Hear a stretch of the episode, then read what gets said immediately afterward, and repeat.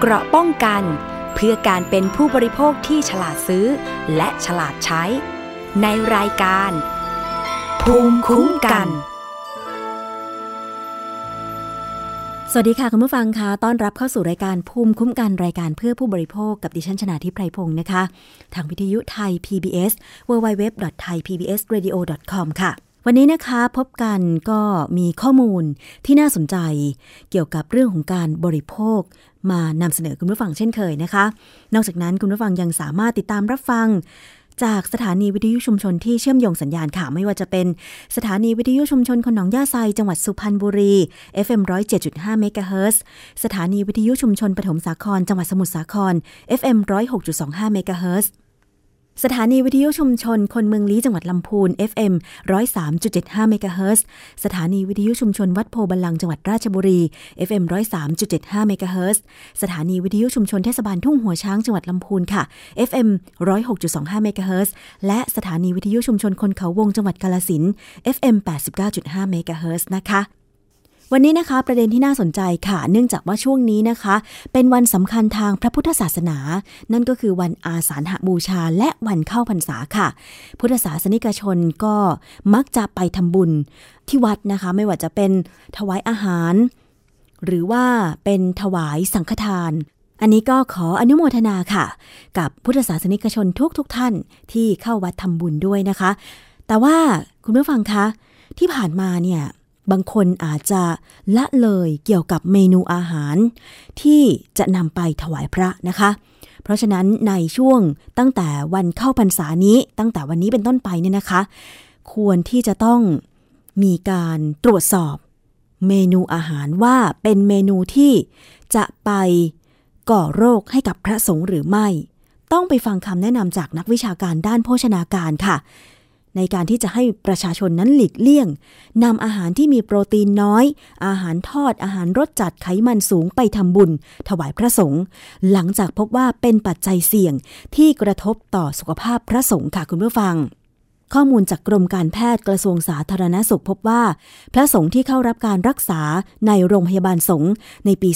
2558 นั้น พบกลุ่มอาการ 5 โรคสำคัญที่พระสงฆ์ป่วยสูงสุด นั่นก็คือ โรคเมตาบอลิซึม และไขมันในเลือดผิดปกติ โรคความดันโลหิตสูง โรคเบาหวาน โรคไตและไตล้มเหลว รวมถึงโรคข้อเข่าเสื่อมค่ะ รองศาสตราจารย์เภสัชกรหญิงจงจิต อังคทะวานิชผู้จัดการโครงการขับเคลื่อนสงไทยไกลโรค เพื่อการดูแลโภชนาการพระสงฆ์ในระดับประเทศของสสสนะคะ ก็ยอมรับว่าการที่พระสงฆ์ไม่สามารถเลือกฉันอาหารที่คารวาสถวาย เป็นสาเหตุที่ส่งผลกระทบต่อสุขภาพค่ะ โดยพบว่าอาหารที่ถวายส่วนใหญ่กว่าร้อยละ 90 นั้น เป็นอาหารชุดยอดนิยม อาจจะเคยสังเกตนะคะ เวลาตื่นเช้าออกมาเดินทางไปทำงาน บางคนก็นิยมซื้อสำหรับกับข้าวที่แม่ค้านำมาจัดขายเป็นชุดๆ เพื่อถวายพระเพื่อใส่บาตรเนี่ยนะคะ อย่างเช่น แกงเขียวหวานพะโล้ผัดกระเพราของทอดต่างๆ เสี่ยงต่อภาวะโรคอ้วน โรคกระเพาะอาหารและโรคกระดูกพุนค่ะ ซึ่งถ้าหากพระสงฆ์ฉันซ้ำๆเป็นประจำก็จะมีความเสี่ยงมากขึ้นค่ะคุณผู้ฟัง เคยสังเกตไหมคะดิฉันเคยสังเกตเหมือนกันนะคะว่า เมนูที่นำมาขายเพื่อให้พุทธศาสนิกชนซื้อตักบาตรหรือไปถวายพระเนี่ย มันเป็นเมนูผัดทอดที่มีน้ำมันเยิ้มจริง ๆ นะ ค่ะ เนื่องจากอาหารเหล่านี้เนี่ยนะคะ มีโปรตีนแล้วก็ผักน้อยค่ะ มีรสจัดไขมันสูงทำให้พระสงฆ์อิ่มไม่นาน แล้วก็มักจะชดเชยด้วยน้ำปานะที่มีรสชาติหวาน เช่น กาแฟกระป๋องชาเขียวแล้วก็เครื่องดื่มชูกำลัง ยิ่งทำให้เสี่ยงต่อภาวะโรคอ้วนลงพุงถึงร้อยละ 45 นอกจากนี้ค่ะ ยังพบภาวะกระดูกพรุน โดยพบว่าพระสงฆ์ฉันอาหารที่มีปริมาณแคลเซียมต่ำเพียง 100 มิลลิกรัมเท่านั้น ซึ่งคนทั่วไปจะกินอยู่ที่ประมาณ 800ถึง1,000 มิลลิกรัมนะคะ ซึ่งเรื่องนี้นะคะ ไปฟังข้อมูลค่ะ จากรองศาสตราจารย์เภสัชกรหญิงจงจิตค่ะโครงการสงไทยไกลโรคอะนะคะเราก็ทำวิจัยมาตั้งแต่ปี 2554อะค่ะแล้วก็เราก็ได้สรุปตัวเนื้องานแล้วก็มองเห็นได้ว่าเอ่อคำถามที่สังคมเนี่ยถามว่าเอ๊ะปัญหาสุขภาพพระเนี่ยมันมีความเกี่ยวโยงกับเรื่องอาหารการกินเนี่ยในลักษณะใดนะคะ ซึ่งเป็นข้อโจทย์วิจัยของเราเนี่ยเราก็พบว่าเมื่อเรา ได้ได้ได้ศึกษาว่าพระสงฆ์ได้รับอะไรบ้างนะคะแล้วก็พบว่าสิ่งที่ท่านได้รับจริงๆเนี่ยพลังงานเนี่ยไม่ได้เยอะนะคะไม่ได้เยอะอย่างที่หลาย ๆ คนคิดนะคะเราวิจัยออกมาเนี่ยประมาณ 1,350 แคลอรี่ต่อวัน ซึ่งหมายความว่าชายไทยเนี่ยจะบริโภคประมาณ 1,500 แคลอรี่กิโลแคลอรี่ต่อวันนั้นพระสงฆ์เนี่ยจริง ๆ ค่าเฉลี่ยแล้วเนี่ย น้อยกว่าหรือว่าต่ำกว่าชายไทยเพียงเล็กน้อยเท่านั้นเอง ต่ำกว่าในร้อยกว่าแคลอรี่เท่านั้นเองค่ะ ซึ่งไม่ใช่เป็นประเด็นหลักที่จะตอบโจทย์นะคะ แล้วในขณะที่เราคิดถึงความสมดุลว่าท่านเองท่านก็ออกกำลังกายเนี่ยหรือว่าท่านมีกิจกรรมทางกายเนี่ยต่ำกว่าชายไทยทั่วไปอยู่แล้ว ดังนั้นเนี่ย ในปริมาณ 1,300 กว่าแคลอรี่น่าจะน่าจะโอเคอยู่ แต่ทีนี้เราก็เลยมาศึกษาเชิงลึกว่าในในนอกเหนือจากพลังงานแล้วมีอะไรอีกเนี่ยเราก็พบสิ่งสำคัญค่ะ ก็คือ2อสาเรื่องที่สำคัญคือหนึ่งโปรตีนต่ำเลยค่ะนะคะคือโปรตีนต่ำเช่นชายไทยเนี่ยได้รับโปรตีนวันละ 60 กรัมต่อวัน แต่พระสงฆ์เนี่ย 40 กรัมต่อวัน เพราะฉะนั้นความความต่างหรือว่าปริมาณที่น้อยลงตรงนี้มีนัยสำคัญนะคะ เพราะว่าคนเราเนี่ยเมื่อเราบริโภคอาหารที่มีโปรตีนต่ำเกินไปเนี่ยมันจะทำให้เอ่อเรามีความหิวอยู่ตลอดนะคะคือทำให้เราเนี่ยได้สัดส่วนหรือความพอดีสัดส่วนความเหมาะสมของโปรตีนไขมันคาร์โบไฮเดรตเนี่ยมันโน้มไปทางเป็นแป้งหรือเป็นคาร์โบไฮเดรตเป็นน้ำตาลซะเยอะ นะคะนั้นพอเป็นส่วนนั้นเนี่ยและขาดความสมดุลเนี่ยมันทำให้ท่านเนี่ยต้องต้องมีโอกาสที่จะต้องออรับประทานอาหารที่มีแป้งเยอะขึ้น ตัวอย่างที่สำคัญเลยก็คือเรื่องน้ำปานะ ซึ่งเป็นประเด็นที่อาจจะยังไม่ค่อยมีใครได้ได้กล่าวถึงในประเด็นนี้นะคะ แล้วทีนี้โครงการสงไทยไกลโลกเนี่ยเราก็เห็นประเด็นเนี้ยมันมันเรียกว่าเด่นชัดขึ้นมาเลยว่าท่านเนี่ยจำเป็นที่จะต้องเนื่องจากว่าอาหารที่ท่านได้รับเนี่ยโปรตีนมันต่ำ ทำให้เวลาช่วงบ่ายๆ ซึ่งท่านก็ไม่สามารถจะรับประทานอาหารปกติได้อยู่แล้วนะคะ ท่านก็ต้องฉันน้ำปานะ ดังนั้นน้ำปานะนั้นก็อาจจะต้องเป็นเป็นแหล่งที่จะช่วยท่านในระดับหนึ่ง ก็เลยกลายเป็นน้ำปานะซึ่งมีรสหวาน มีน้ำตาลนะตอนนี้ในเวลาที่เราตอนช่วงบ่ายๆ เนี่ยซึ่งท้องว่างเนี่ยแล้วรับประทานอาหารที่มีมีน้ำตาลเยอะเนี่ยมันมันจะไม่ค่อยเหมาะสมเท่าไหร่ คือมันจะมีความเสี่ยงนิดนึงคือ ตรงที่ว่ามันจะทำให้น้ำตาลส่วนนั้นเนี่ยนะคะมันกระตุ้นฮอร์โมนอินซูลิน นะคะเป็นฮอร์โมนของร่างกายและทำให้เราจะเหมือนกับว่าเดี๋ยวหิวอีกแล้วเดี๋ยวหิวอีกแล้วคือมันเหมือนเติมเท่าไหร่ก็ไม่เต็มนั่นก็เลยเป็นเหตุให้คำแนะนำของโครงการสงไทยไกลโรคเนี่ยเราบอกว่าปานะใช่ไหมคะเพราะถ้าเป็นเครื่องดื่มต้องไม่ลืมโปรตีนนะเครื่องดื่มไม่ลืมโปรตีนหมายความว่าเวลาเราเลือกเครื่องดื่มหรือให้ที่จะถวายพระสงฆ์เนี่ยค่ะถ้าเป็นเครื่องดื่มอยากให้มันมีโปรตีนอยู่ด้วย ซึ่งจะทำให้ท่านเนี่ยเรียกว่าเหมือนกับถ้าเป็นภาษาเราเราเราเรียกว่าอยู่ท้องเนาะอิ่มท้องแต่ไม่งั้นเนี่ยท่านจะต้องคอยเติมอยู่เรื่อยๆ ซึ่งมันไม่ใช่ไม่ใช่อะไรนะแต่มันเป็นภาวะการตอบสนองธรรมดาของร่างกายของมนุษย์ทางสรีระธรรมดาดังนั้นเราอยากจะให้ว่าสิ่งเนี้ยค่ะมันเข้าไปเสริม เพราะอาหารเนี่ยโปรตีนจากอาหารมันน้อยเกินไปจริงๆนะแต่ว่าถามว่าถ้าน้อยเกินไปจากอะไรเนี่ยเราก็อาจจะตอบโจทย์ได้อย่างว่าพอเราก็ทำวิจัยอีกอีกเรื่องหนึ่งที่เกี่ยวข้องกับการที่ว่าไปสำรวจอาหารในทอในที่จำหน่ายใส่บาตรก็ปรากฏว่าสอดคล้องกันจริง ๆ เลยค่ะ คืออาหารที่เขาทำเป็นชุดที่จำหน่ายใส่บาตรเนี่ยโปรตีนต่ำจริง ๆ ค่ะโปรตีนก็ประมาณเท่านี้แหละค่ะ ประมาณ 2 ใน 3 ของที่เอ่อปริมาณอาหารปกติที่คนเราควรจะได้รับ และผักน้อย ปลาน้อยอย่างเงี้ยค่ะ มันก็เลยแล้วก็เมนูยอดนิยมส่วนใหญ่เนี่ยก็จะเป็นแกงกะทินะคะ เป็นแกงกะทิแล้วก็เป็นพะโล้นะแล้วไม่นอกนั้นก็อาจจะเป็นแกงอาจจะเป็นแกงส้ม ซึ่งมีรสจัดหวานเอ่อเค็มจัดเปรี้ยวจัดประมาณนี้ค่ะพอเป็นอาหารรสจัดเนี่ยก็มีความค่อนข้างจะระคายเคืองกระเพาะอาหาร ซึ่งพระสงฆ์เนี่ยเราเราทราบมาอยู่แล้วว่า ท่านมีเรื่องประเด็นเรื่องโรคกระเพาะอยู่พอสมควรเลยทีเดียวนะโดดเด่นมากเลยในปัญหาสุขภาพของพระสงฆ์นั้นอาหารที่มีรสจัดเนี่ยก็เป็นเป็นความระคายเคืองแล้วก็ส่งผลไม่ดีต่อเรื่องสุขภาวะในเรื่องกระเพาะอาหารของท่านด้วยนะคะแล้วนอกจากนั้นแล้วก็ยังมีประเด็นเรื่องความดันเรื่องอะไรต่างๆ ที่ตามมาจากอาหารรสจัดนะคะตรงนี้เราก็เลยคิดว่าสิ่งที่สงไทยไกโรคเราได้ทำวิจัยทั้งในฝั่งที่พระสงฆ์ได้รับอะไรบ้าง กับในฝั่งที่คารวะถวายอะไรบ้างเนี่ยมันมาตรงกันเลยค่ะ นั่นก็หมายความว่าเนี่ย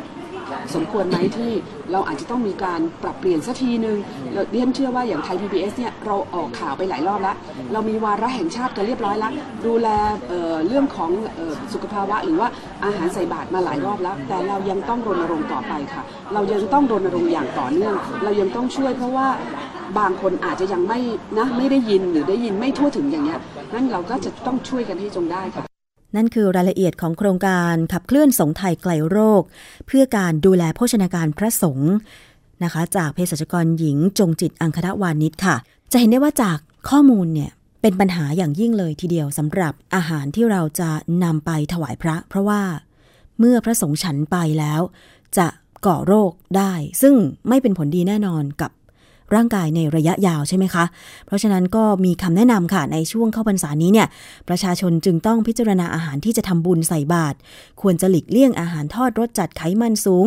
ควรที่จะเลือกเมนูผัก โปรตีนจากไก่กุ้งปลาที่เพียงพอ แล้วก็ข้าวกล้องแทนข้าวขาว ควรถวายน้ำปานะประเภทนมกล่องเพื่อเสริมแคลเซียมไปฟังคำแนะนำอีกครั้งนะคะ จากรองศาสตราจารย์เภสัชกรหญิงจงจิตค่ะ ใส่บาตรสุขภาพ ใส่ใจ 6 ประการ 6 อย่างเท่านั้นเอง 6 อย่างของเรานี่ก็คือว่าเรามี 4 เสริมนะคะก็คือเสริมข้าวกล้อง เพราะว่าคนส่วนใหญ่เนี่ยไม่ค่อยถวายข้าวกล้องให้พระสงฆ์เราอยากจะให้เป็นปะปนกัน คือเป็นข้าวกล้องครึ่งข้าวขาวครึ่งซึ่งมันจะเป็นสัดส่วนที่กำลังดีมากเลยนะคะ อันนี้เป็นเสริมข้าวกล้อง เสริมผัก เนี่ยเพราะว่าผักน้อยมาก แล้วก็ผักเนี่ยจะเป็นไม่ว่าจะเป็นผักสด ผักดิบผักลวกนะคะ เราสามารถที่จะเป็นผักผัด ผักต้มผักแกงได้ทั้งหมดเลยนะคะทำหลากหลายเมนูเราให้คิดถึงว่าเอ๊ะเมนูนี้เราเราถวายพระนี่ใส่ผักหรือเปล่านะคะ เพราะไม่งั้นบางทีนี่แทบจะไม่มีผักเลย บางคนก็เลี้ยงโต๊ะจีนนะคะนะคะถวายโต๊ะจีนพระสงฆ์นี่หาผักไม่เจอเลยนะคะเพราะฉะนั้นก็เป็นเสริมผัก เสริมปลา เพราะว่าเราเนี่ยไม่ค่อยคิดไม่ไม่ค่อยมีเมนูปลาให้พระสงเลย แล้วก็เสริมนมเพื่อที่จะลดกะทิลงนะคะคือใช้นมพร่องมันเนยเนี่ยแทนกะทิสักครึ่งหนึ่งในแกงในขนมในอะไรที่เราทำนะคะ เพราะว่ารสชาติจะไม่เปลี่ยนนะคะรสชาติจะอร่อยเหมือนเดิมนะคะเสริมนมเป็นสี่เสริมละแล้วก็สองรสก็คือรสเค็มแล้วก็ลดมัน ลดเค็มเนี่ยเราจะเห็นเลยค่ะว่าตอนนี้คนไทยเนี่ยอาหารตามสั่งอะไรต่างๆนี่เค็มนะคะเราต้องบอกเลยไม่ว่าจะเป็นอาหารที่เป็นอาหารเอ่อญี่ปุ่นที่คนสนใจก็เค็มอาหารจีนที่ที่ไม่ระมัดระวังก็เค็ม ดังนั้นเนี่ยเราขอรณรงค์เลยว่าเรื่องเค็มเนี่ยเป็นเป็นประเด็นปัญหาจริง ๆ ที่เราจะต้องมาใส่ใจบางคน สั่งก๋วยเตี๋ยวมานี่ใส่ไปก่อนเลยค่ะสองช้อนน้ำปลายังไม่ได้ชิมเลยนะคะ ตรงนี้เราขอกลับเลย ตรงเนี้ยลดเค็มแล้วก็ลดมัน ซึ่งอันนี้เราก็คงเข้าใจกันอยู่ว่าเราปรับเมนูเอ่อที่มันน้อยลงเนี่ยทำได้ค่ะ ก็เป็นคำแนะนำในการปรับเมนูในส่วนที่จะนำไปถวายพระแล้วก็ แม้แต่เมนูที่เราทานเองก็ต้องปรับลดหวานมันเค็มลงนั่นเองนะคะ ในส่วนของสำนักงานพระพุทธศาสนาแห่งชาติค่ะ คุณพนมสอนศิลป์ผู้อำนวยการก็บอกว่า ปัญหาสุขภาพของพระสงฆ์ไทยนำไปสู่การจัดทำธรรมนูญสุขภาพพระสงฆ์ระดับชาติ โดยจะเชื่อมโยงข้อมูลด้านสุขภาพจากสำนักงานหลักประกันสุขภาพแห่งชาติ สนับสนุนกิจกรรม การปฏิบัติศาสนกิจด้านสุขภาพ ให้ชุมชนมีส่วนร่วม แล้วก็มีความเข้าใจในการดูแลสุขภาพพระสงฆ์มากยิ่งขึ้นนะคะ นอกจากนี้จะส่งเสริมและบรรจุเนื้อหา พระสงฆ์กับการพัฒนาสุขภาวะในหลักสูตรของมหาวิทยาลัยสงฆ์เพื่อสร้างองค์ความรู้ให้กับพระสงฆ์อย่างยั่งยืนด้วย ไปฟังรายละเอียดเรื่องนี้จากคุณพนมสอนศิลป์ผู้อำนวยการสำนักงานพระพุทธศาสนาแห่งชาติค่ะ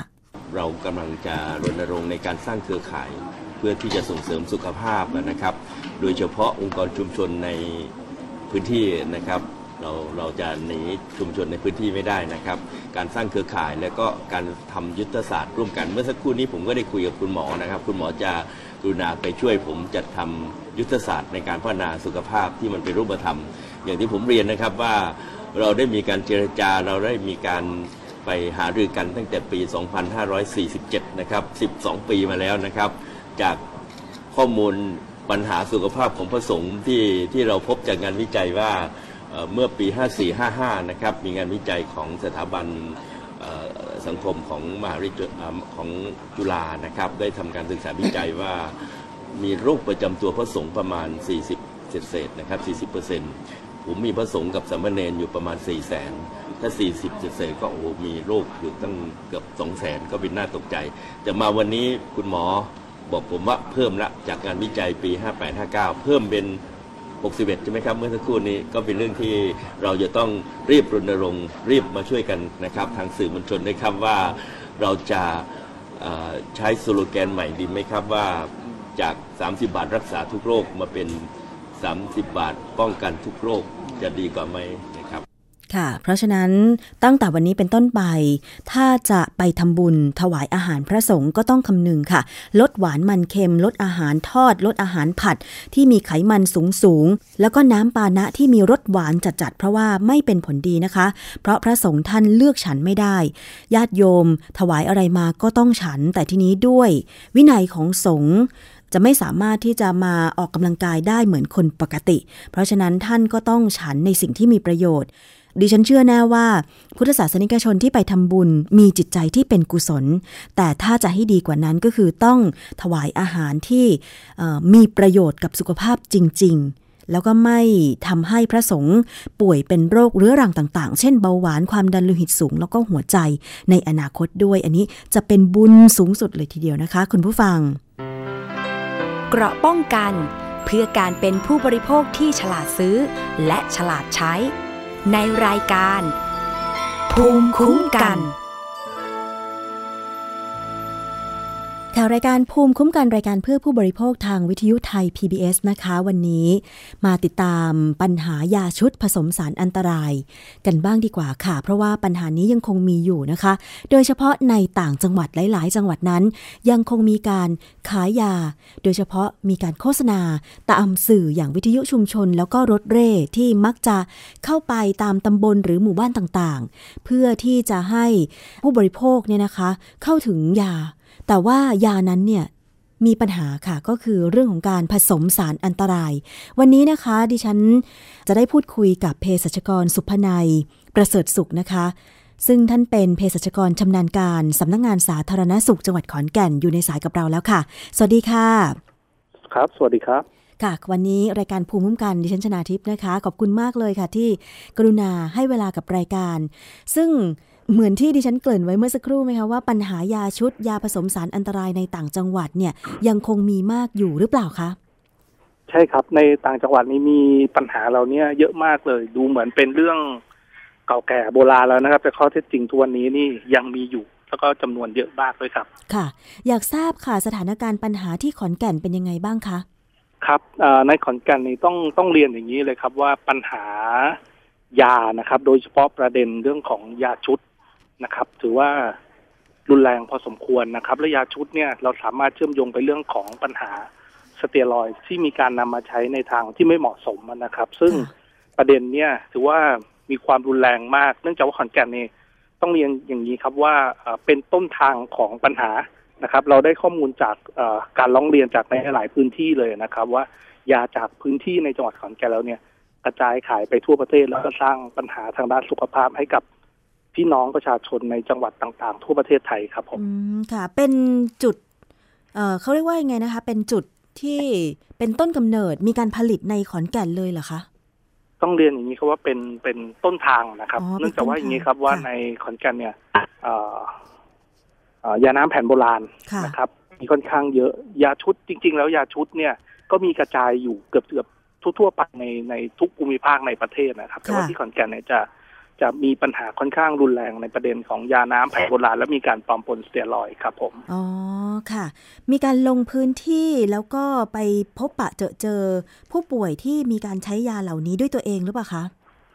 อ่าใช่ครับ คือพวกเราเนี่ยจะมีทีมน้องๆ ทีมพี่น้องเราอะนะครับค่ะที่เป็นเภสัชกรปฐมภูมิเนี่ย แล้วก็ทีมพี่น้องในโรงพยาบาลส่งเสริมสุขภาพระดับตำบลเนี่ยคอยเฝ้าระวังให้กับพวกเรานะครับ แล้วก็สะท้อนข้อมูลขึ้นมาให้กับพ วกเราซึ่งทำงานในระดับจังหวัดนะครับ ซึ่งเราเจออย่างเงี้ยครับว่ามีผู้ป่วยจากในพื้นที่อะเยอะมากจริงๆเราทำงานไม่ได้เฉพาะในขอนแก่นนะครับค่ะเราทำครอบคลุมเป็นเครือข่ายทำทั่วทั้งภาคอีสานเลยนะครับ ซึ่งเรามีข้อมูลเหล่าเนี้ยสะท้อนกลับเข้ามาในพื้นที่มายังจังหวัดขอนแก่นเนี่ยค่อนข้างเยอะนะครับผมค่ะ โอ้แสดงว่าไม่เฉพาะในภูมิภาคอื่น ๆ ในภาคอีสานเนี่ย ก็น่าเป็นห่วงเหมือนกันใช่ไหมคะ แล้วใช่ครับแล้วผู้ป่วยเหล่านั้นเนี่ยพอเขาเจ็บป่วยเนี่ยทำไมเขาถึงไปซื้อยาชุดหรือยาน้ำแผนโบราณมากินล่ะคะเภสัชกรครับครับคืออย่างเงี้ยครับเขาเชื่ออย่างเงี้ยนะครับ ว่ายาเหล่านี้เนี่ยเอ่อสามารถรักษาอาการเจ็บป่วยของเขาได้จริงอะนะครับ ซึ่งข้อเท็จจริงเนี่ย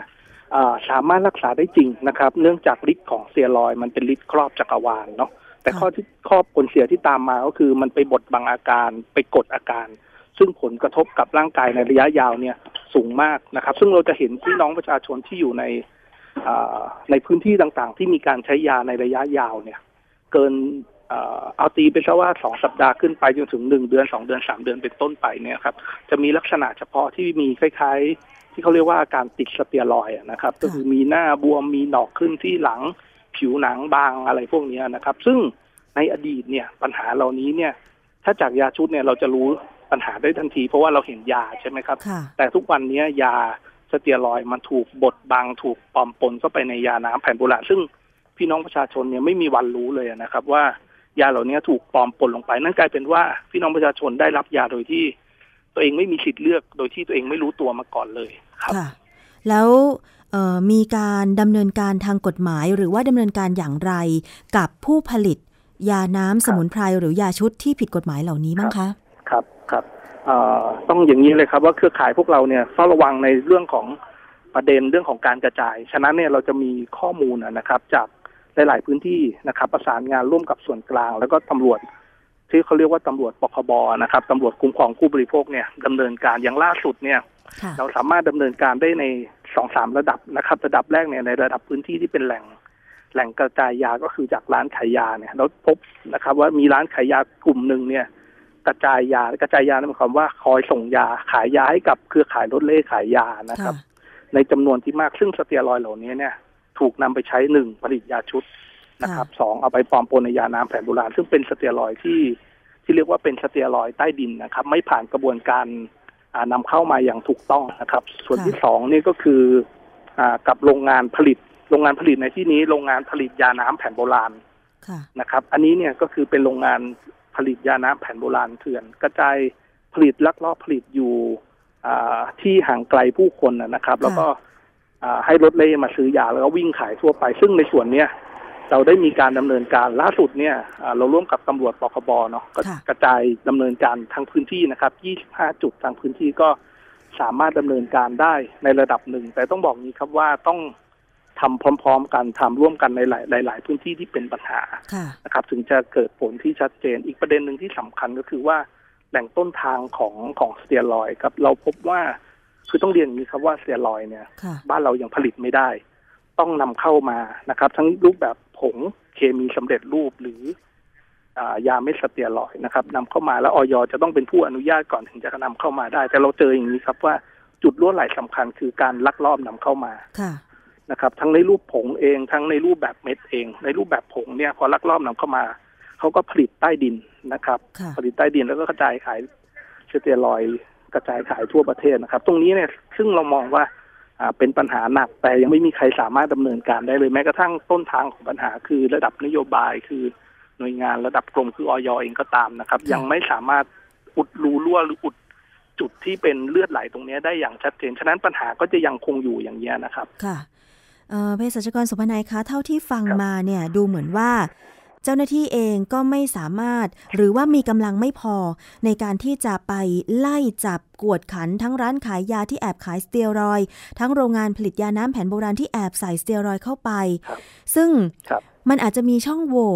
ในเรื่องของกฎหมายบ้างอะไรบ้าง แต่ทีนี้ มันจะเป็นไปได้ไหมคะว่า ผู้ที่อาจจะลักลอบนำเข้าสารสเตียรอยด์เหล่านั้นเนี่ยต้องเป็นคนในวงการยาหรืออะไรอย่างไรเนี่ยค่ะ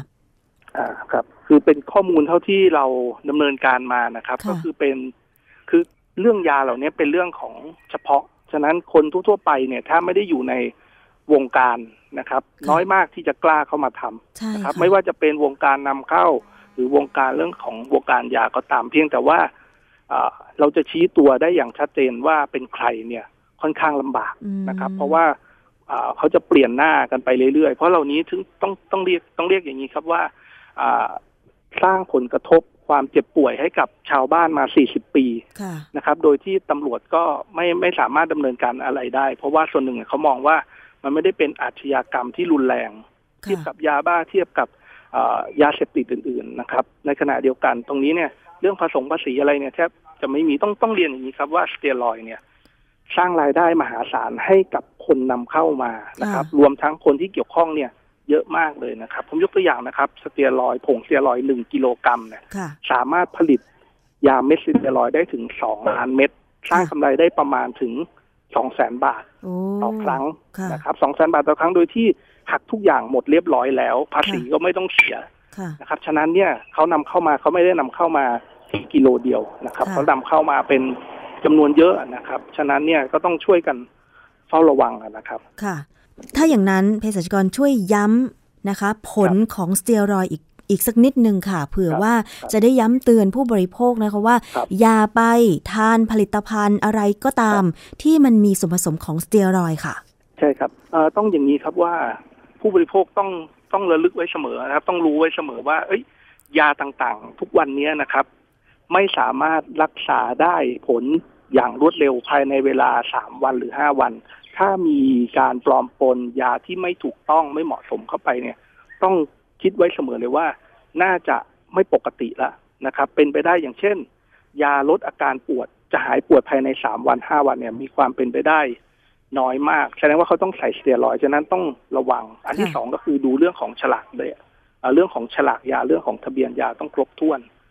นะครับสามรูปลักษณ์ของยานะครับ จะต้องมั่นใจได้ว่ายาที่เราเลือกที่มารับประทานเนี่ย จะมีความปลอดภัยนะครับ ซื้อหาจากเอ่อ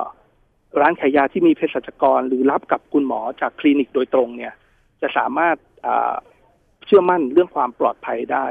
นะครับ แล้วข้อสำคัญเนี่ยต้องบอกนี้ครับว่าสเตียรอยด์อยู่ดีๆมันไม่ได้หล่นมาจากฟ้าค่ะนะครับ มันต้องมีคนที่นำพาเข้ามา ฉะนั้นเนี่ย ทุกวันนี้ เราสามารถดูแลตัวเราได้ง่ายที่สุดก็คือ ดูแลคนในครอบครัวนะครับ ในการใช้ยาต่างๆ เนี่ย จะต้องช่วยกันเตือนช่วยกันดูว่ายาตัวไหนที่น่าจะปลอดภัยนะครับ ซึ่งก็อย่างที่ผมได้เรียนให้ทราบสามสี่ข้อเนี่ย เป็นแนวทางเลือกที่สำคัญนะครับ อย่าหวังแต่ที่จะรักษาหายอย่างรวดเร็วนะครับ บางครั้งเนี่ยต้องใช้เวลาในการรักษาในระดับหนึ่งถึงจะดีขึ้นครับค่ะ เภสัชกรสุพนัยคะดิฉันมีภาพภาพหนึ่งที่เป็นยาลูกกรอนสีครับแดงๆนะคะ แต่ไม่แน่ใจว่า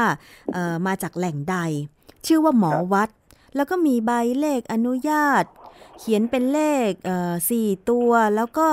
บอกด้วยว่ารักษาโรคทั่วไปด้วยยาแผนโบราณ เช่นอัมพฤกษ์อัมพาตโรคเส้นโรคกระดูกโรคไขข้อโรคเกาต์โรคไตเหน็บชา ภูมิแพ้ไซนัส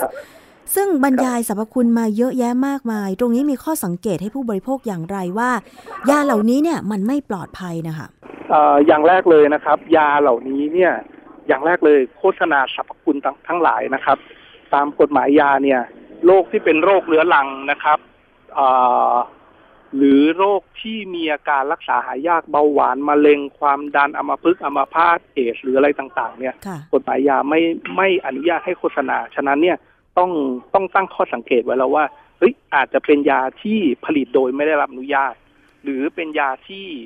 อ่ามีการปลอมปนสารที่เป็นอันตรายกับร่างกายนะครับ อันนี้ค่ะข้อสังเกตแรก อันข้อสังเกตที่สองครับ ยาทุกตัวจะต้องถ้าได้รับอนุญาตถูกต้องนะครับ มีความปลอดภัยในการใช้ จะต้องมีเลขทะเบียนยานะครับคล้ายๆ อาหารอาหารมีเลขออยยาก็จะมีเรียกว่าเลขทะเบียนยาครับค่ะเขาก็จะมีตัวเลขแล้วก็มีตัวอักษรภาษาอังกฤษ A B C D E F G อะไรก็ว่า ถ้าเป็นยาแผนโบราณก็จะเป็นตัวอักษร G ค่ะนะครับ ต่อมานะครับ ยาเหล่านี้เนี่ยอ่าวิธีการใช้นะครับเขาจะต้องระบุที่อยู่แหล่งผลิต ชัดเจนว่าผลิตโดยใครค่ะนะครับ ผลิตอยู่ที่ไหนนะครับ แล้วก็จะไม่โฆษณา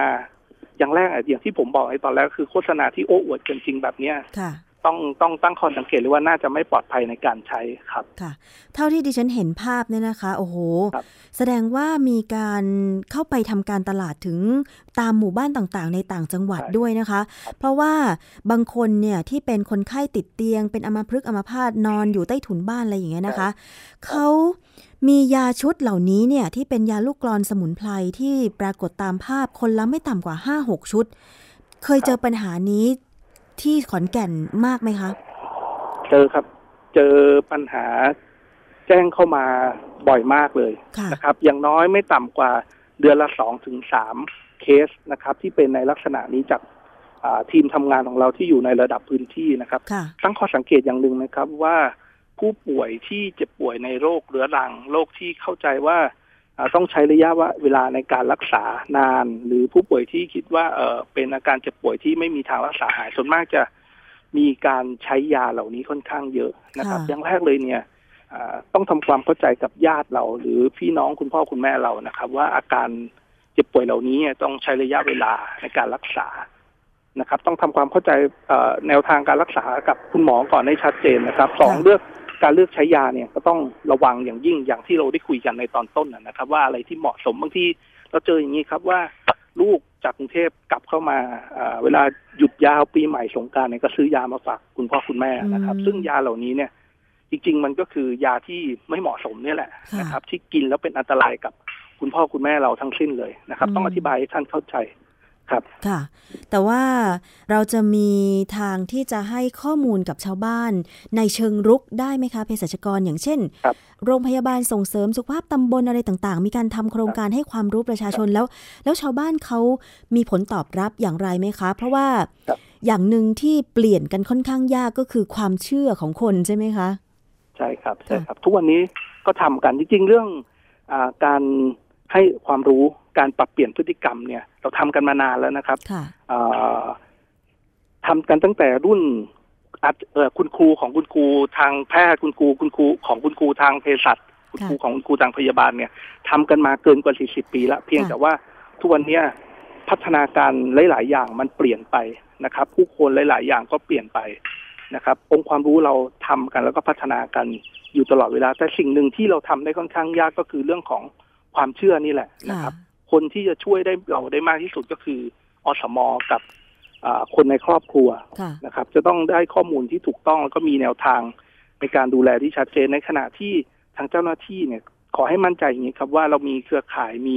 ทีมทำงานเรื่องเหล่านี้อยู่ค่ะระดับหนึ่งแล้วก็ติดปัญหาเนี้ยมามานานพอสมควรนะครับ แล้วก็ส่งต่อข้อมูลกันฉะนั้นเนี่ยเรื่องเหล่านี้เนี่ย เชื่อมั่นว่าในระยะยาวนะครับ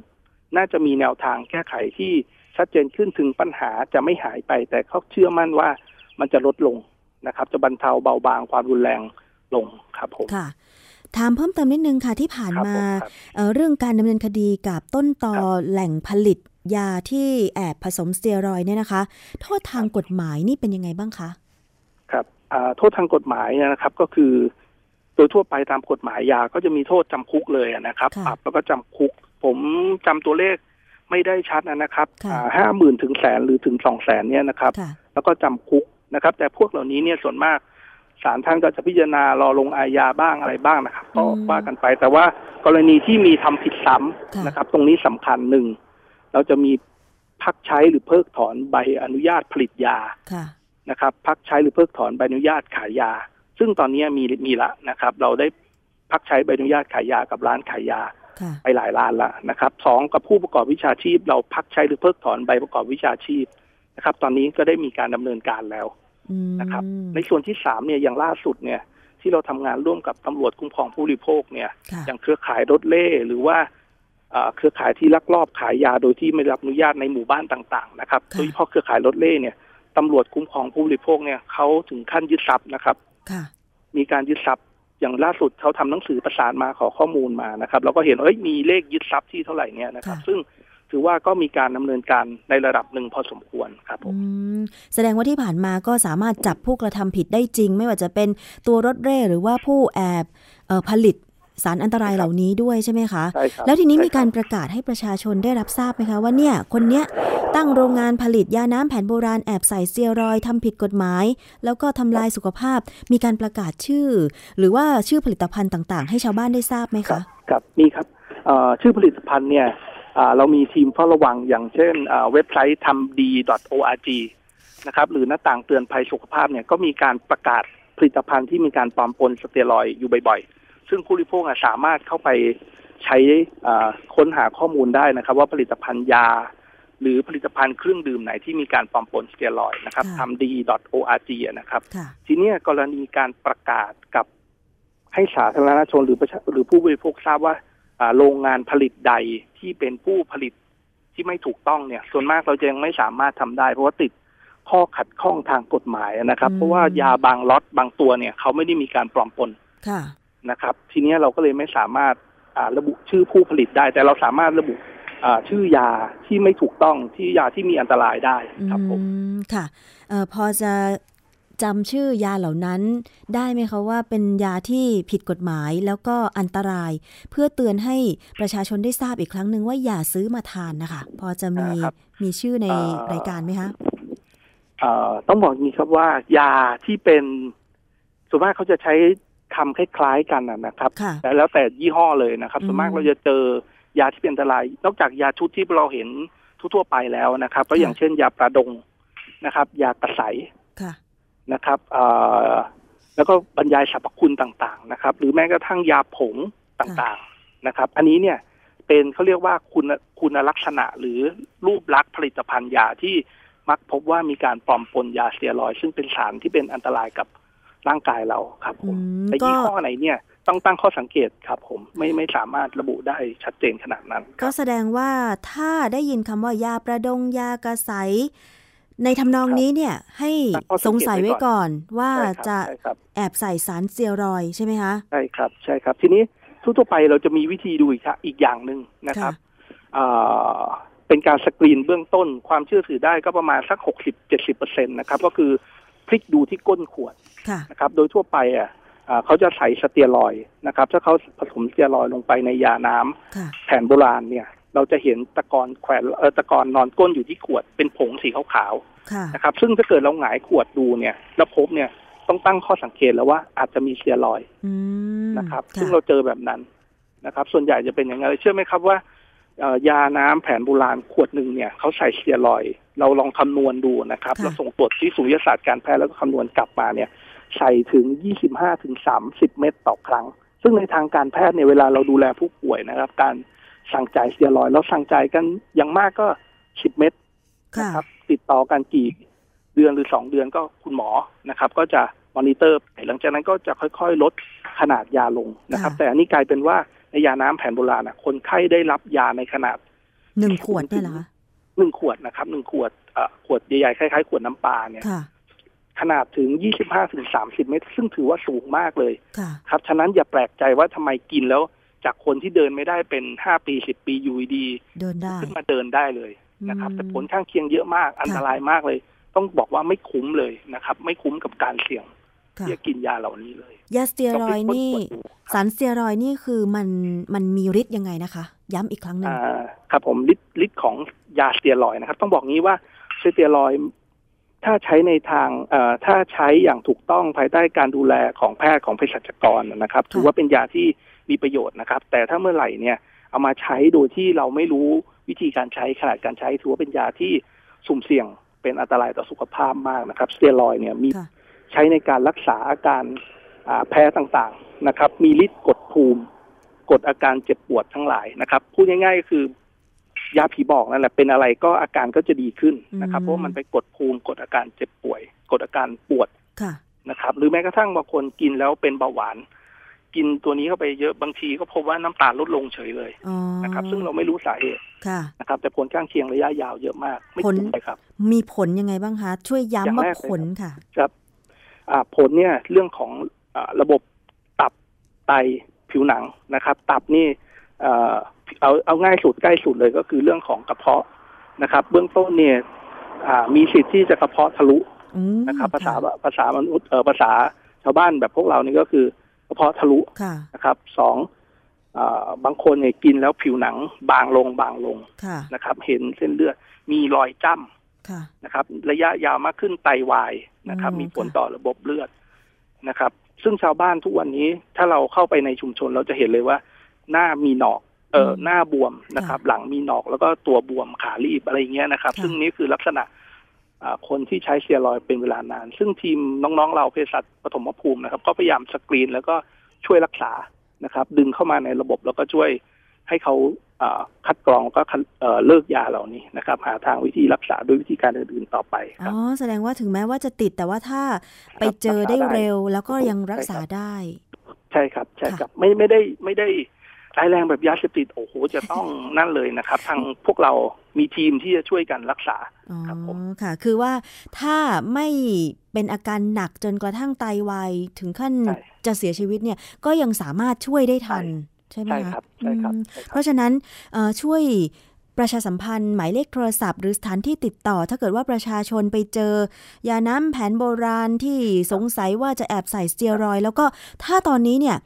พ่อแม่พี่น้องของใครทานอยู่ แล้วอยากจะรักษาไม่ให้ติดสเตียรอยด์เนี่ยจะติดต่อได้ที่ไหนคะครับครับอย่างแรกเลยนะครับ ถ้าเราอยู่ในพื้นที่นะครับ แล้วเห็นญาติพี่น้องเราใช้อยู่แล้วสงสัย นะครับแล้วสงสัยว่ายานี้ปลอดภัยไหมนะครับ อย่างแรกเราสามารถติดต่อกับโรงพยาบาลส่งเสริมสุขภาพระดับตำบลให้บ้านเราเลยนะครับ ถ้าอยู่ในในหมู่บ้านในอะไรเนาะเอายาไปไปถามเขาไปให้เขาตรวจ หรืออยู่ถ้าในระดับอำเภอก็ถามโรงพยาบาลนะครับ ไปที่ฝ่ายเภสัช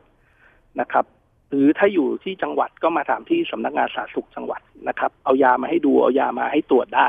นะครับ เราสามารถช่วยดูให้ได้ แต่กรณีหนึ่งนะครับ ถ้าเราสงสัยข้อมูลหรืออยาก แจ้งข้อมูลเนี่ยก็แจ้งไปที่สายด่วนออยนะครับหนึ่งห้าห้าหกนะครับสามารถแจ้งได้เลย หรือเบอร์โทรของสำนักงานสาธารณสุขจังหวัดต่างๆ ทั่วประเทศเลยนะครับ แจ้งข้อมูลได้เขาจะรับข้อมูลนะครับ บันทึกแล้วก็จะดำเนินการตามที่เราแจ้งครับ จะมีศูนย์รับเรื่องร้องเรียนอยู่ครับอืมค่ะ รู้สึกว่าหนึ่งห้าห้าหกนี่ถ้าอยู่ตามส่วนภูมิภาคนี่ก็คือว่า สายนั้นก็จะถูกโอนไปที่สสจ ในส่วนภูมิภาคตามอัตโนมัติใช่ไหมคะ เขาจะตรงไปที่ออยก่อน แล้วออยจะเป็นคนรับเรื่องส่งมาที่สาธารณสุขจังหวัดนะครับ อันนี้คือเป็นสายด่วนของออยโดยตรงเลย แต่ถ้าเกิดเราไม่สะดวกก็โทรไปที่ฝ่ายเภสัชกลุ่มงานคุ้มครองวิพูกและเภสัชสาธารณสุขสำนักงานสาธารณสุขจังหวัดทุกแห่งทั่วประเทศได้เลย อันนี้เป็นช่องทางในการติดต่อถ้าประชาชนสงสัยว่า ผลิตภัณฑ์ไหนจะแอบใส่สเตียรอย แล้วก็มาทำลายสุขภาพในอนาคตหรือเปล่า ที่สำคัญก็คือว่า อย่าไปหลงเชื่อ เกี่ยวกับการโฆษณาต่างๆ ใช่ไหมคะไม่ว่าจะเป็นรถเร่อะไร แต่บางทีมันก็ทำใจยากนะเภสัชกรนะว่า คือคนเป็นป่วยเป็นโรคก็อยากจะหาย ก็ต้องพยายามหาทุกวิถีทาง ดิฉันเคยเจอแบบนี้ค่ะ บ้านอยู่ต่างจังหวัดเหมือนกันนะคะ เคยเจอบางบ้านเนี่ยคือ ถ้าพ่อแม่หรือคนเฒ่าคนแก่ที่อยู่ในบ้านแบบลูกไม่ค่อยซื้อยาให้ทานหรือลูกอาจจะให้คำแนะนำแล้วว่า ยานี้มันอันตรายอย่าไปทานเลยจะพาไปหาหมอกลับ กลับไม่ยอมเชื่อลูกแบบเนี้ยเคยเจอแบบนี้เหมือนกัน แล้วก็จะงอนลูกไปว่า เอ๊ะทำไมไม่ไม่รักพ่อแม่เหรอไม่ยอมซื้อยาที่พ่อแม่อยากจะได้อะไรอย่างเงี้ย มีคำแนะนำตรงนี้ยังไงบ้างคะครับกรณีแบบนี้เราใช้วิธีอย่างนี้ครับเราจะพาอย่างอย่างโรงพยาบาลเครือข่ายพวกเราที่ช่วยกันทำงานนะครับ เราเอาเครือข่ายผู้ป่วยเนี่ยที่ใช้เสียรอย หรือเจ็บป่วยจากการใช้เสียรอยเนี่ย พาคนที่ใช้ยาไม่เห็นว่าอาการเจ็บป่วยเป็นอย่างไรนะครับ อย่างเช่นคนที่ได้รับผลกระทบจากสเตียรอยแล้วเขาต้องมานอนรักษาพยาบาลอยู่ที่โรงพยาบาลนะครับ เราก็จะมีภาพมีอะไรให้กับผู้ป่วยดูส่วนมากเนี่ยพี่น้องในโรงพยาบาลในรพสตเนี่ยเขาจะใช้วิธีเนี้ยสอนคนไข้นะครับ เราเข้าใจครับว่าบางทีเนี่ย คุณพ่อคุณแม่อาจจะรู้สึกว่าเฮ้ยทำไมไม่ไม่ดูแลเราไม่รับซื้อยาเหล่านี้ให้เราอะนะครับ บางทีก็ไม่เชื่อเนาะเราก็จะเอาตัวอย่างจริงนี่แหละให้ดูนะครับ ครับส่วนมากก็ใช้วิธีแบบนี้ ต้องให้เห็นของจริงใช่ไหมคะใช่ใช่ครับ ใช่ครับไม่อย่างนั้นเนี่ยอาจจะแบบงอนไปอีกนานอะไรอย่างนี้ใช่ไหมคะใช่ครับใช่ครับ ไม่งั้นเราก็รักษาเราก็บอกเนาะแล้วคุณแม่บางทีบางทีคุณแม่ท่านไม่เชื่อนะครับบางทีไม่เห็นไม่เห็นภาพจริงอะไรอย่างนี้ครับ บอกว่าคนข้างบ้านใช้ก็ยังหายเลย หรือคนบ้านนู้นใช้ก็ยังหายเลยทำไมจะใช้ไม่ได้ กินแป๊บเดียวก็หายอะไรอย่างเงี้ยนะครับ แต่มันไม่ใช่อย่างนั้นนะสิครับกิน ค่าค่าใช้จ่ายนะครับ สูงด้วยนะครับ ขวดหนึ่งต้นทุนสิบห้าบาท เอามาขายขวดละพันกว่าบาทครับ ไม่คุ้มเลยทั้งที่แทบจะไม่มีอะไรเลย ถ้าเกิดเขาสามารถเอาเซียรอยผสมน้ำดื่มให้เราดื่มได้ เขาทำไปนานละ ไม่ต้องมาดัดแปลงเป็นยาแผนโบราณอะไรอย่างนี้นะคะใช่ครับใช่ครับ นี่คือคำเตือนจากเภสัชกรนะคะ คุณผู้ฟัง เพราะฉะนั้นเนี่ย ปัญหาเรื่องยาแผนโบราณยาสมุนไพรที่แอบใส่สเตียรอยยังคงมีอยู่ เพราะฉะนั้นเนี่ยต้องหาข้อมูลเยอะ ๆ เลย แล้วก็ทางรายการภูมิคุ้มกันเองก็จะพยายามที่ที่จะสัมภาษณ์ทั้งเภสัชกร แล้วก็ผู้รู้ต่างๆ เพื่อนำมาเตือนใจคุณผู้ฟังนะคะ วันนี้ก็ต้องขอบพระคุณค่ะเภสัชกรสุพนัยประเสริฐสุขเภสัชกรชำนาญการจากสำนักงานสาธารณสุขจังหวัดขอนแก่นมาก ๆ ที่ให้เวลากับรายการนะคะ ขอบพระคุณมากค่ะครับครับ ขอบคุณมากครับ ยินดีครับสวัสดีค่ะ สวัสดีครับ สวัสดีครับ ช่วงนี้นะคะ ไปฟังนานาสาระจากคุณยศพรพยุงสุวรรณไปดูซิว่าวันนี้จะนำเสนอเรื่องอะไรค่ะ นานาสาระ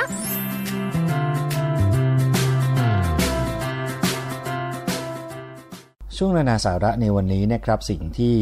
ผมยศพรพยุงสุวรรณจะมานำเสนอให้คุณผู้ฟังได้ติดตามรับฟังเนี่ยนะครับ ก็เป็น เรื่องของอาการที่มักจะพบหลังการเล่นกีฬานะครับ วันนี้นายนาสาระก็เลยอยากจะมาแนะนำวิธีการในการป้องกันการบาดเจ็บเมื่อคุณผู้ฟังเล่นกีฬา มีหลายอาการทีเดียวที่มักจะเกิดขึ้น เราก็จะเลือกอาการสำคัญสำคัญ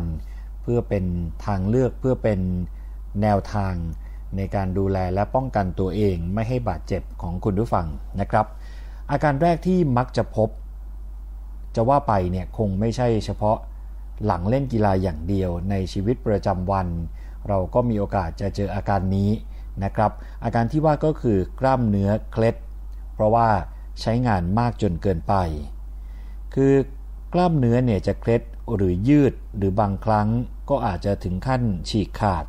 เพราะว่าถูกยึดมากผิดปกติ หรือยึดในทันที จนเกิดการหดตัวกลับอย่างรวดเร็วและรุนแรงนะครับ เช่น การลื่นหกล้ม หรือการยกของผิดท่า กล้ามเนื้อเคล็ดเนี่ยความรุนแรงของอาการก็มีหลายระดับด้วยกัน ระดับแรกก็คือระดับอ่อน มีอาการปวดและเกร็งเวลาเคลื่อนไหว จะเป็นอยู่นาน 2-3 วันนะครับ ระดับต่อมาก็คือระดับปานกลาง อาจจะมีกล้ามเนื้อฉีกขาดเล็กน้อย แต่ว่าจะปวดขึ้น ข้อต่อบวม และมีรอยฟกช้ำ ส่วนใหญ่จะเป็นอยู่นานประมาณ 1-3 สัปดาห์ และอาการที่ 3 ก็คือ ระดับรุนแรงนะครับ กล้ามเนื้อจะฉีกขาดและหลุดออกจากกัน หรือกล้ามเนื้อแยกออกจากกัน ถ้าหลุดออกจากกันเนี่ยก็จะหลุดในแนวขวางนะครับ ส่วนใหญ่ หรือกล้ามเนื้อแยกออกจากกัน ก็จะเป็นในแนวยาว อาจจะมีเลือดออกภายใน ข้อต่อบวม และมีรอยฟกช้ำ รอบๆบบริเวณกล้ามเนื้อนะครับ ซึ่งแน่นอน บริเวณกล้ามเนื้อเนี่ยก็จะเคลื่อนไหวไม่ได้ ต้องพบคุณหมอเนี่ยโดยด่วนเลยนะครับ การดูแลตัวเองก็สามารถทำได้นะครับ มีขั้นตอนที่มี ภาษาอังกฤษอยู่ 5 ตัวด้วยกัน ที่ต้องจำไว้นะครับก็คือ P R I C และ E เดี๋ยวก่อนที่เราจะไปติดตามขั้นตอนทั้ง 5 ขั้นตอนที่ว่านี้เนี่ยนะครับคุณผู้ฟังลองมาดูการดูแลรักษาตัวเอง ถ้าพบว่ามันบวมมาก คุณผู้ฟังควรจะใช้ความเย็นเนี่ยประครบหลาย ๆ ครั้งเป็นประจำทุกวันจนกว่าจะหายนะครับ ไม่ควรใช้ความร้อนประครบบริเวณที่บวม สิ่งนี้ก็ต้องจำไว้เช่นเดียวกันนะครับคุณผู้ฟังถ้าบวมอยู่เนี่ยพยายามไม่ใช้ความร้อนในการประครบคุณผู้ฟังควรจะหลีกเลี่ยงกิจกรรมที่จะทำให้กล้ามเนื้อตึงนะครับ โดยเฉพาะในช่วงรักษาตัวเนี่ยต้องระวัง มีอาการอยู่แล้วไม่ควรจะไปเพิ่มอาการหรือ ทำกิจกรรมอะไรก็ตามที่มีความเสี่ยงจะทำให้อาการหนักขึ้น ก็ควรจะหลีกเลี่ยงนะครับ เรื่องของการใช้ยาแก้ปวดเนี่ยก็ควรใช้ตามความจำเป็น ไม่ควรกินแอสไพรินในช่วง 2-3 ชั่วโมงแรกเมื่อกล้ามเนื้อเคล็ด เพราะว่าจะทำให้เลือดออกมากขึ้น และถ้าเป็นเด็กก็ห้ามกินแอสไพรินเนี่ยเด็ดขาดนะครับ มีอาการที่คุณผู้ฟังอาจจะต้อง เปลี่ยนแผนไม่ดูแลตัวเองเบื้องต้น ไปพบคุณหมออย่างเร่งด่วนเลยน่าจะดีก็คือว่า ถ้ามีอาการบวมอย่างรวดเร็ว และปวดรุนแรง ต้องรีบไปพบคุณหมอทันทีนะครับ และถ้ากล้ามเนื้อยังแข็ง ปวดและบวมไม่หายภายใน 2-3 วัน หรือสงสัยว่ากล้ามเนื้อจะฉีกขาด หรือมีกระดูกหัก ก็ควรจะรีบไปพบคุณหมอโดยด่วนเลยนะครับ มาดูวิธีการบำบัดตัวเองเมื่อกล้ามเนื้อและข้อต่อบาดเจ็บ อย่างที่ผมได้บอกไปนะครับว่ามีภาษาอังกฤษ 5 ตัวด้วยกัน ตัวแรกก็คือ P เนี่ยนะครับ protect ก็คือการป้องกัน เพื่อไม่ให้ได้รับบาดเจ็บมากขึ้น ด้วยการใช้ผ้าพันแผลแบบยืด แบบคล้อง แบบดาม แล้วก็ใช้ไม้เท้า ไม้ค้ำยัน หรือว่าเฟือกลม ซึ่งเป็นแผ่นถุงลมที่ใช้อบรอบแขนหรือขาไม่ให้ขยับขยื่น แล้วก็มักจะใช้แทนฝึกจริง ในกรณีฉุกเฉินเป็นการชั่วคราวด้วยนะครับนี่คือการป้องกันหรือว่า protect ตัวต่อมาก็คือ R หรือว่า rest นะครับ คุณผู้ฟังต้องพยายามพักส่วนที่ได้รับบาดเจ็บ เพื่อให้เนื้อเยื่อรักษาตัวเองเร็วขึ้น หลีกเลี่ยงการทำกิจกรรม ที่จะทำให้กล้ามเนื้อเจ็บปวด หรือบวมมากขึ้น ตัวที่ 3 ก็คือไอนะครับหรือว่าไอซ์ประครบด้วยความเย็นทันที ขณะที่รอการรักษาจากคุณหมอนะครับ ควรใช้น้ำแข็งประครบหรือว่าแช่ส่วนที่ได้รับบาดเจ็บในโคลนเย็นนานครั้งละประมาณ 15 นาที และทำซ้ำทุกๆ 2-3 ชั่วโมง ขณะที่ตื่นอยู่ในช่วง 48-72 ชั่วโมงแรก ก็ควรจะทำอย่างที่ได้แนะนำไป ซึ่งความเย็นจะช่วยลดความเจ็บปวด ลดบวม และลดการอักเสบในกล้ามเนื้อที่ได้รับบาดเจ็บ รวมไปถึงข้อต่อและเนื้อเยื่อที่เกี่ยวข้องนะครับ ทั้งนี้การประครบเย็นเนี่ยยังอาจช่วยให้เลือดออกน้อยลง กรณีที่กล้ามเนื้อฉีกขาดด้วย ตัวต่อมาก็คือ C ครับ หรือว่า compress ก็คือการพัน พันในที่นี้หมายถึงบริเวณที่ได้รับบาดเจ็บด้วย ผ้าพันแผล แบบยืดจนกว่าจะหยุดบวมนะครับ แต่ต้องระวังว่าอย่าพันแน่นจนเกินไป เพราะว่าจะทำให้เลือดไหลเวียนไม่สะดวก การพันเนี่ยให้เริ่มพันจากส่วนที่ห่างจากหัวใจมากที่สุด ถ้ารู้สึกปวดมากหรือบริเวณใต้จุดที่พันเริ่มชาและบวม คุณผู้ฟังก็สามารถคลายผ้าพันแผลให้หลวมขึ้นได้ นะครับ ตัวสุดท้ายก็คือ E หรือว่าความหมายก็คือเรื่องของการยกนะครับ คือยกส่วนที่ได้รับบาดเจ็บ ให้สูงกว่าระดับหัวใจ โดยเฉพาะในตอนที่นอนช่วงเวลากลางคืน แรงโน้มถ่วงของโลกเนี่ยจะช่วยลดอาการบวม โดยการถ่ายเทของเหลวส่วนเกินออกจากบริเวณที่บวม ถ้าผ่านไปแล้ว 48 ชั่วโมง อาการบวมเริ่มดีขึ้นเนี่ยนะครับ ก็อาจจะใช้ประครบร้อนแบบพออุ่นได้ตามสมควร โดยความร้อนจะช่วยให้การหมุนเวียนของเลือดดีขึ้น และหายเร็วขึ้น โดยการใช้ประครบเย็นกับบริเวณที่มีอาการปวดหลังจากการออกกำลังกายเนี่ยนะครับ ถึงแม้ว่าจะไม่มีอาการบาดเจ็บอะไรก็ตาม ก็เพื่อเป็นการป้องกันการอักเสบและบวมในอนาคตได้ นี่คือเรื่องของกล้ามเนื้อเคล็ด นะครับ อาการต่อมาที่มักจะพบ เป็นการบาดเจ็บเมื่อคุณผู้ฟังเล่นกีฬา หรืออย่างที่บอกไปว่าในชีวิตประจำวัน ก็มีโอกาสเจอได้เช่นเดียวกัน ก็คือเรื่องของข้อต่อแพลงนะครับหรือว่าการบาดเจ็บที่เอ็นยึดข้อต่อ คือข้อต่อแพลงเนี่ยเกิดขึ้นเมื่อเอ็นยึดข้อต่อฉีกขาด หรือว่าถูกยึดผิดปกติ เอ็นยึดข้อต่อเนี่ยนะครับเป็นแผ่นผังผืดเหนียวคล้ายยาง ทำหน้าที่อะไรทำหน้าที่ในการเชื่อมกระดูกเข้าด้วยกัน แล้วก็คอยรักษาให้ข้อต่ออยู่ในตำแหน่งปกติ ข้อต่อแพลงเนี่ยยังอาจใช้หมายถึงอาการข้อต่อเคลื่อนออกจากตำแหน่งปกตินะครับข้อต่อแพลงเนี่ยมักเกิดจากการบิดของข้อต่อบริเวณที่พบบ่อยที่สุดก็คือข้อเท้า เข่า และอุ้งเท้า และมักจะบวมอย่างรวดเร็ว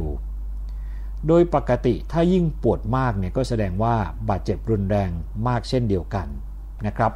ความรุนแรงของข้อต่อแพลงเนี่ยก็แบ่งได้เป็น 3 ระดับเช่นเดียวกัน คล้ายๆกับกล้ามเนื้อเคล็ด ระดับแรกก็คือระดับอ่อน เอ็นยึดข้อต่อเนี่ยจะถูกยืดอย่างรุนแรงและฉีกขาดเล็กน้อยนะครับรู้สึกปวดเฉพาะเมื่อเคลื่อนไหว ถามว่ากดเจ็บไหมก็เจ็บเล็กน้อย แต่ไม่ค่อยบวม ยังพอลงน้ำหนักที่ข้อต่อได้บ้าง แต่ถ้าเป็นระดับปานกลางเนี่ยเอ็นยึดข้อต่อฉีกขาด แต่ก็ไม่ทั้งหมด กดเจ็บที่ข้อต่อมีอาการปวด และเคลื่อนไหวลำบากนะครับ ข้อต่อบวมแล้วเริ่มเปลี่ยนสี ก็เป็นอาการอย่างหนึ่งที่บ่งบอกว่าเลือดอาจจะตกใน นี่คือระดับปานกลางนะครับ ส่วนระดับรุนแรงเนี่ยเอ็นยึดข้อต่อจะฉีกขาดทั้งเส้น ตั้งแต่ 1 เส้นขึ้นไป ตรงบริเวณข้อต่อเนี่ยจะปวดมาก เคลื่อนไหวหรือว่าลงน้ำหนักไม่ได้เลยนะครับ และจะบวมมากขึ้นเรื่อยๆ จนเริ่มเปลี่ยนสี อาการจะคล้ายๆกับเมื่อกระดูกหักหรือว่าข้อต่อเคลื่อน ก็เลยทำให้วินิจฉัยได้ยากพอสมควร และจำเป็นจะต้องได้รับการบำบัดรักษาจากคุณหมอนะครับ ซึ่งก็อาจจำเป็นต้องใส่เฟือก เพื่อยึดให้ข้อต่ออยู่กับที่ หรือผ่าตัด ในกรณีที่ข้อต่อเคลื่อน เนื่องจากเอ็นยึดข้อต่อฉีกขาดนะครับการดูแลรักษาตัวเองเบื้องต้นคุณผู้ฟังก็สามารถทำตามวิธีการที่ผมได้บอกไปก่อนหน้านี้ก็คือ PRIC ได้นะครับหรืออย่างการกินยาแก้ปวด ก็เลือกกินเท่าที่จำเป็น หรือคุณผู้ฟังอาจจะลองเคลื่อนไหวหรือขยับข้อต่อดูหลังจากผ่านไปแล้วสัก 2 วัน ถ้าข้อต่อแปลงเล็กน้อยถึงปานกลาง อาการจะค่อยๆดีขึ้นภายใน 1 สัปดาห์ เมื่อครบ 6 สัปดาห์ก็จะหายเป็นปกตินะครับในช่วงเดียวกันนี้เองคุณผู้ฟังควรจะงดการใช้ข้อต่ออย่างหนัก การแปลงซ้ำซ้อนเนี่ยอาจจะทำให้ข้อต่ออ่อนแอได้นะครับ มาปิดท้ายกันที่วิธีการป้องกันเมื่อคุณผู้ฟังเล่นกีฬานะครับสำคัญที่สุดก็คือการป้องกัน น่าจะดีกว่าการมาตามแก้ปัญหานะครับ ข้อแรกเลยก็คือคุณผู้ฟังจะต้องเลือกเล่นกีฬาเนี่ยอย่างระมัดระวัง อย่าวิ่งเหาะ ถ้ารู้สึกปวดหลังหรือว่าปวดหัวเข่าแบบเรื้อรังนะครับก่อนออกกำลังกายถ้าเป็นไปได้ก็ควรจะอบอุ่นร่างกาย ยืดเส้นยืดสายทุกครั้ง แล้วค่อยๆ ออกกำลังให้มากขึ้นภายใน 5-10 นาที ถ้าเป็นคนปวดกล้ามเนื้อง่าย ควรจะประครบร้อนก่อนการออกกำลังกายทุกครั้งนะครับ ส่วนหลังการออกกำลังกายก็ควรจะยืดและผ่อนคลายกล้ามเนื้อทุกครั้งนะครับ เมื่อคุณผู้ฟังจะเริ่มเล่นกีฬาชนิดใหม่ ซึ่งอาจจะไม่เคยเล่นมาก่อนเนี่ยนะครับก็ควรจะค่อยๆ เริ่มทีละน้อย และค่อยๆ เพิ่มระดับการออกกำลังให้มากขึ้นเป็นระยะ ในแต่ละสัปดาห์ ไม่ควรจะผลีผลาม เล่นอย่างหักโหมตั้งแต่ครั้งแรกเลยนะครับ เช่นเดียวกันคนที่ห่างหายจากการออกกำลังกายไปนาน ไม่ได้วิ่งนาน แล้วอยากจะหันกลับมาออกกำลังกาย ก็ควรจะเริ่มจากการเดินวิ่งเหยาะๆไปก่อนนะครับ ไม่ควรจะใช้กำลังหรือว่าแรงมากจนเกินไป การกินยาแก้ปวด ตรงนี้ก็ต้องระมัดระวัง เพราะอะไรก็เพราะว่า ยาแก้ปวดเนี่ยอาจจะทำให้ออกกำลังหนักเกินไปโดยที่ไม่รู้ตัว และอาจจะทำให้กล้ามเนื้อข้อต่อบาดเจ็บได้นะครับ ควรจะหยุดออกกำลังทันทีครับ ถ้าคิดว่าคุณผู้ฟังได้รับบาดเจ็บ หรือมีอาการจำพวกเวียนศีรษะ งุนงง สับสน หรือหมดสติ ถึงแม้ว่าจะเป็นช่วงเวลาสั้นๆ ก็ตามนะครับ เมื่อมีอาการเหล่านี้เนี่ยก็ควรจะหยุดออกกำลังกาย ทันที แล้วก็ตั้งหลักสักพักหนึ่งนะครับ ถ้ายังไม่ดีขึ้นเนี่ยก็ควรจะรีบไปพบคุณหมอเป็นการด่วนเลยนะครับ แล้วก็ต้องแนะนำว่าคุณผู้ฟังควรจะค่อยๆ กลับมาเล่นกีฬา ชนิดนั้นใหม่ในภายหลังนะครับ หมายถึงว่าถ้ามีอาการอย่างที่นานาสาระได้นำเสนอไปหรือถ้ากลับมาแล้วก็ยังมีอาการไม่ต่างจากเดิมรู้สึกเหมือนเดิม ก็ควรจะเปลี่ยนไปเล่นกีฬาชนิดอื่นก่อน จนกว่าอาการบาดเจ็บนั้นจะดีขึ้น และนี่คือเรื่องราวที่วันนี้นานาสาระมานำเสนอครับ ต้องขอขอบคุณข้อมูลดีๆนะครับจากคู่มือปฐมพยาบาล โดยมาโยคลินิกครับ วันนี้ผมยศพรพยุงสุวรรณและช่วงนานาสาระต้องขอตัวลาไปก่อนแล้ว สวัสดีครับ นานาสาระ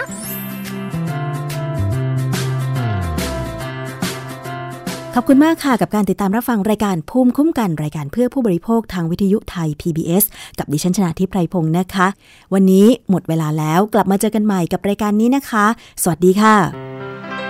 เกราะป้องกัน เพื่อการเป็นผู้บริโภคที่ฉลาดซื้อ และฉลาดใช้ ในรายการ